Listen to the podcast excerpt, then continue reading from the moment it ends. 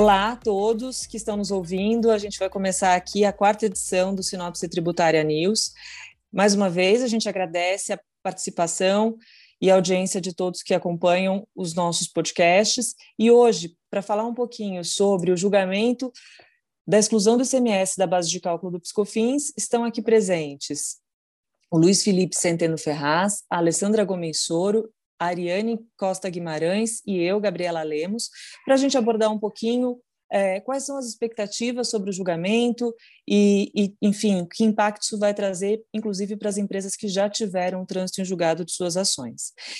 Eu queria começar aqui é, abordando um pouco toda a movimentação que aconteceu na última semana, na qual o ministro Fux, presidente do STF, encaminhou um ofício para os tribunais regionais federais, sugerindo que os recursos todos pendentes ainda de julgamento ficassem sobrestados na vice-presidência, evitando assim a devolução dos autos, tão logo eles chegassem no STF, para que se aguarde o julgamento dos embargos de declaração. Eu acho que havia um, uma expectativa muito grande, já existe uma expectativa muito grande para o julgamento desse, desse leading case, para a conclusão do julgamento do leading case, um julgamento que foi realizado em março de 2017, então aqui estamos chegando em quatro anos do primeiro julgamento na sistemática da repercussão geral, né? Porque esse já é o entendimento que o STF vem aplicando desde 2006. A gente não pode esquecer que a primeira maioria sobre esse tema no plenário aconteceu em, em 2006 quando se reconheceu a impossibilidade de que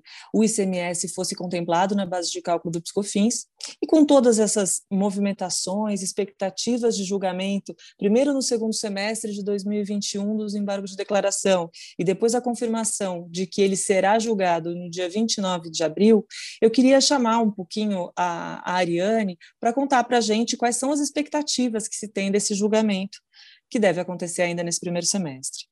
Obrigada, Gabriela. É, bom, primeiro gostaria de saudar o amigo ouvinte, todos aqueles que nos acompanham por esse podcast, é, também meus colegas aqui, Luiz Felipe e Alessandra, e a escolha desse tema realmente é chamada aí de tese da, do século, né, o julgamento do século, Uh, seja em relação a números, seja em relação a repercussões, não só tributárias que ele apresenta, mas também com relação à própria estrutura não é, do exercício jurisdicional é, sobre a Constituição, não é? ou seja, a gente está diante também de uma série de elementos relacionados à segurança jurídica, coisa julgada, aos efeitos que um julgamento do Supremo Tribunal Federal produz em todo o sistema é, jurídico, e como você muito bem mencionou, não é? o caso auto-americana, o recurso extraordinário julgado anteriormente a esse é, leading case com repercussão geral, é, e na ocasião, é importante lembrar que este caso auto-americana,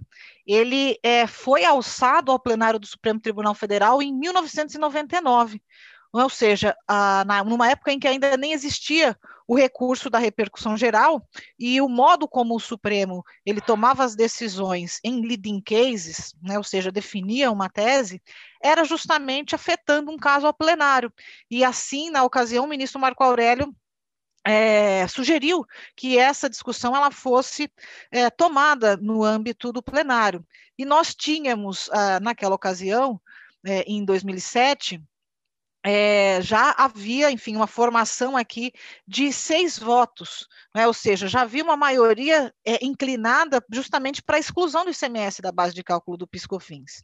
Quando nós temos a ministra Carmen Lúcia elegendo esse outro leading case agora, em, em 2000, um pouco após a, a, a edição do expediente da repercussão geral, ela simplesmente se manifesta e diz que elege esse caso para definir aquilo que já estava consolidado no caso anterior. É, ou seja, esse caso aqui, na verdade, ele veio muito mais, no ponto de vista institucional, para sacramentar uma posição do Supremo que já existia.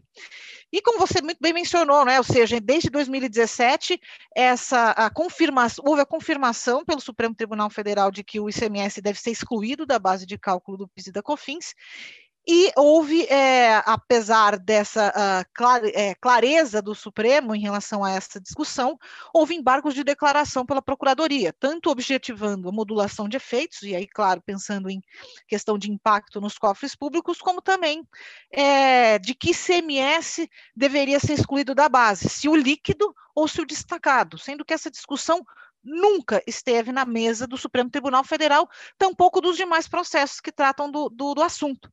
Já houve inclusão em pauta duas vezes desses embargos de declaração, em 2019 e em 2020, e havia, claro, quando o ministro Fux assumiu a presidência, é um endereçamento específico para que ele priorizasse esse caso.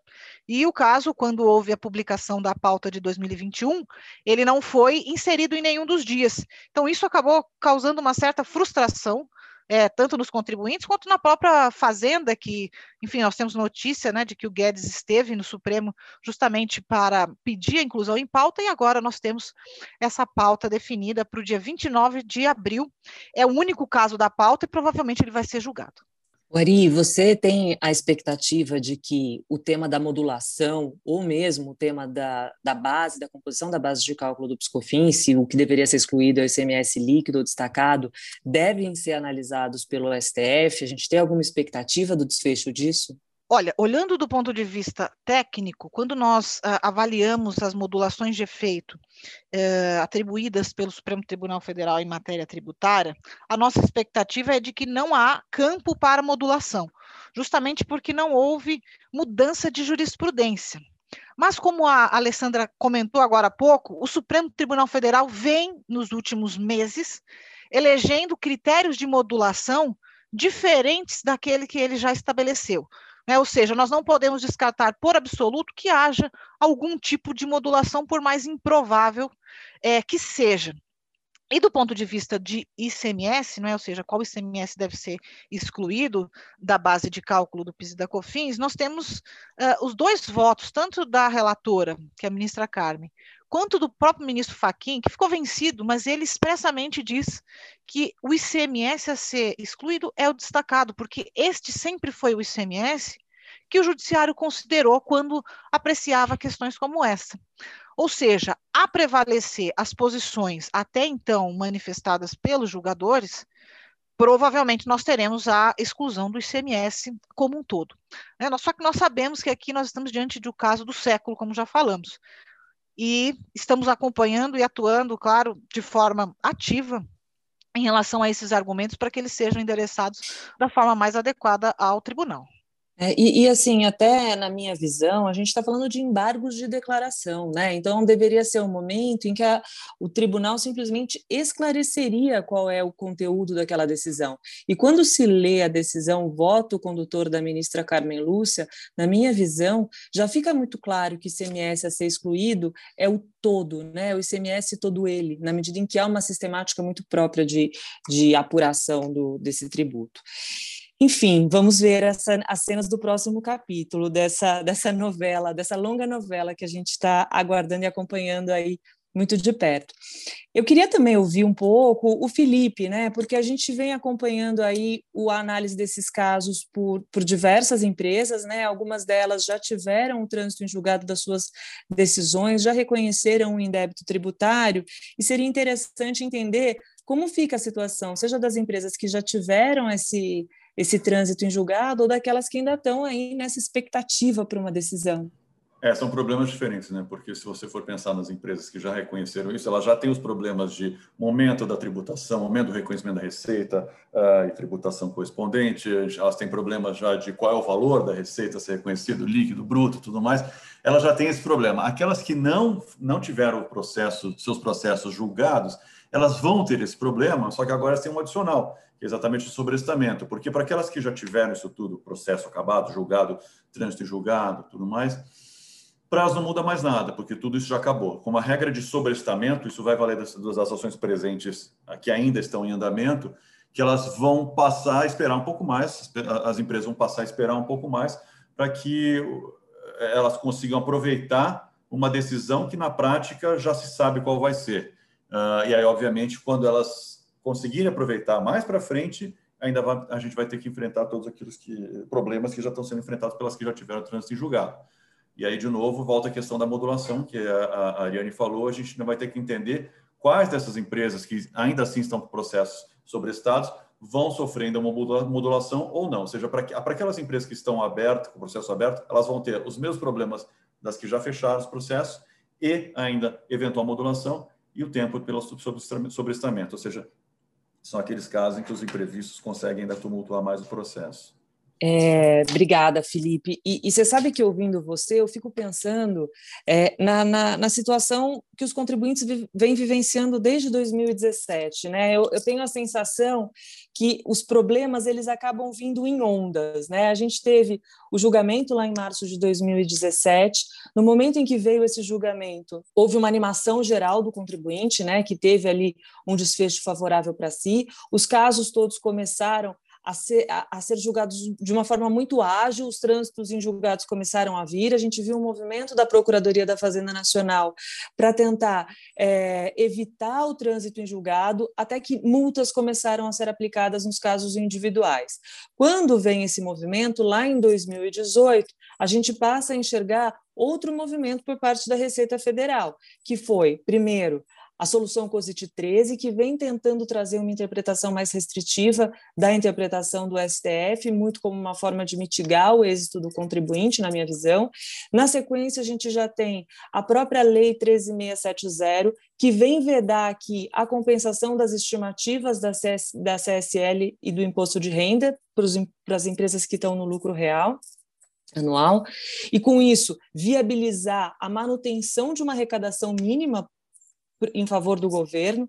Isso foi importante, gerou, inclusive, um, um, uma arrecadação importante por parte da, da, Receita Federal, na medida em que aqueles contribuintes tinham que reconhecer esse indébito tributário e, na maior parte das vezes, acabaram submetendo esse indébito tributário a uma tributação que gerou um recolhimento em cash. Né? Por quê? Porque nas estimativas eu não poderia fazer a, a, compensação, apesar de ter um crédito enorme reconhecido nessas ações judiciais. Esse tema durou por, por, um, por, um, por um período, foi importante para a Receita Federal, e agora a gente começou a ver no judiciário, a, até nos próprios tribunais regionais federais, é, um, uma, uma postura de se aguardar o julgamento do leading, dos leading case, do leading case, né, que está que é esse que deve ser julgado agora no dia 29 de abril, mas sem que os casos tivessem os seus próprios julgamentos concluídos, o que acabou impedindo aqui a renovação ou, a continuidade dos trânsitos em julgados que a gente viu durante um longo período de tempo.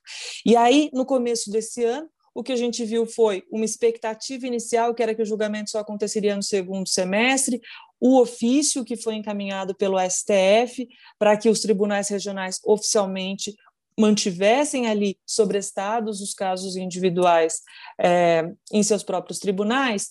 E eu queria muito ouvir a Lê, porque, para mim, eu acho que isso gera um super impacto em termos de mercado, porque aquelas empresas que tiveram um trânsito em julgado lá atrás já tiveram o crédito, já tributaram esse crédito. Como é que ficam essas empresas que agora ficam nessa expectativa, que têm uma dúvida sobre um eventual desfecho é, do leading case, né? inclusive com, com com uma modulação, em que medida isso eventualmente poderia afetar aquele, a, aquele contribuinte que já teve seu trânsito em julgado favorável ou não, em que medida poderiam afetar dois concorrentes, né? Porque eventualmente um já teve o trânsito em julgado e, portanto, não seria afetado por uma alteração de entendimento do leading case, e o seu concorrente, que está numa fase processual um pouquinho é, mais atrasada, acabaria tendo o seu caso sem um trânsito em julgado e diretamente impactado por esse julgamento. Queria ouvir um pouco a Alessandra e entender qual que é a sua visão sobre esse tema. Oi, Gabriela, obrigada. É, então, realmente a gente tem vivido nesses últimos três anos aí, desde o julgamento pelo STF em 2017, um cenário de muita incerteza. Né? Então, a gente vê aí realmente uma tentativa, como vocês já comentaram, é, de mitigação dos efeitos daquela decisão, tanto por parte da Procuradoria, como por parte da, da, da Secretaria de Fazenda, da Receita Federal.